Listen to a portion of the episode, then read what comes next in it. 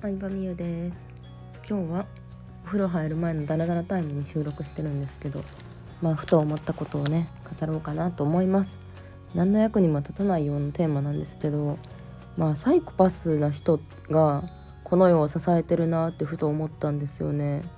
っていうのもどういうことなのかって言ったらまあサイコパスって一般的にはちょっと狂気的なやばい人じゃないですか。人の痛みがわからないみたいな。でも人の痛みがわからないこそからこそできる仕事もあるなってふと思って、まあ、例えば警察官とか何刑事さんとか殺害現場とかに行くわけですよね。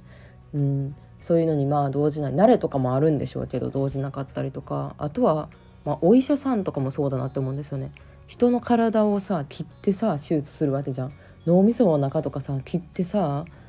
何穴開けてさ手術するわけやん。いや逆にサイコパスじゃなかったらもうね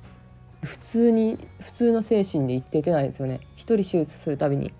もう精神やられてもうお肉も食べれないみたいにならないところがやっぱりそういうねあの能力が求められてる仕事ってあるんやなって思います。あとはやっぱ経営者とかもあの会社の規模とかにもよると思うねんけどやっぱサイコパスある程度サイコパス要素がないとうんなんか大きな会社とか大きな売り上げを立てるってなると難しいんじゃないかなって思うこともありますね。まあそれは本当に、うん、多くの人が目指してるような副業とか個人ビジネスレベルだったら、まあ、ほぼ関係ないんですけど、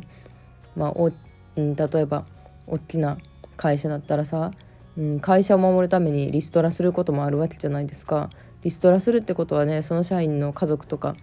社員もねあの途方に暮れるわけなので、まあ、そういう人一人の事情とかを気にせずに切っていける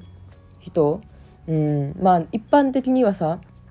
こう一人一人の気持ちの分かる人がすごいっていう風にはあるけどやっぱりなんかそういうところをトップに立つ人っていうのは切っていける性格、まあ、悪者になるみたいなところもあると思うからうん。まあそうなるとさなんか自分が悪者になることに対して、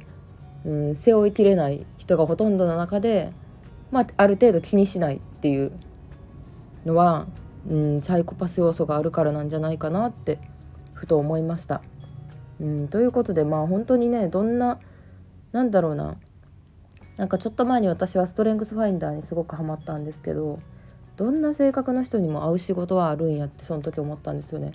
うんまあ、例えばコミュニケーション能力高い人は接客業とか、まあ、人と直接関わる仕事が合ってるんじゃないかっていうのは分かるじゃないですか。でもコミュ力なくても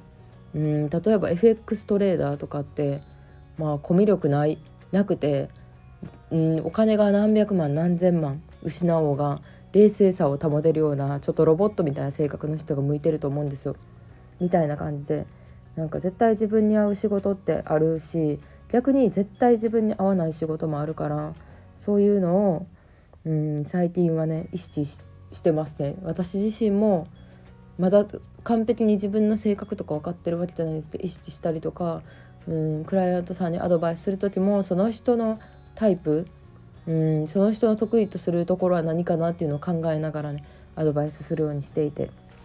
まあそんな感じでしたふとサイコパスについて考えたことを語ってみました。ではではバイバイ。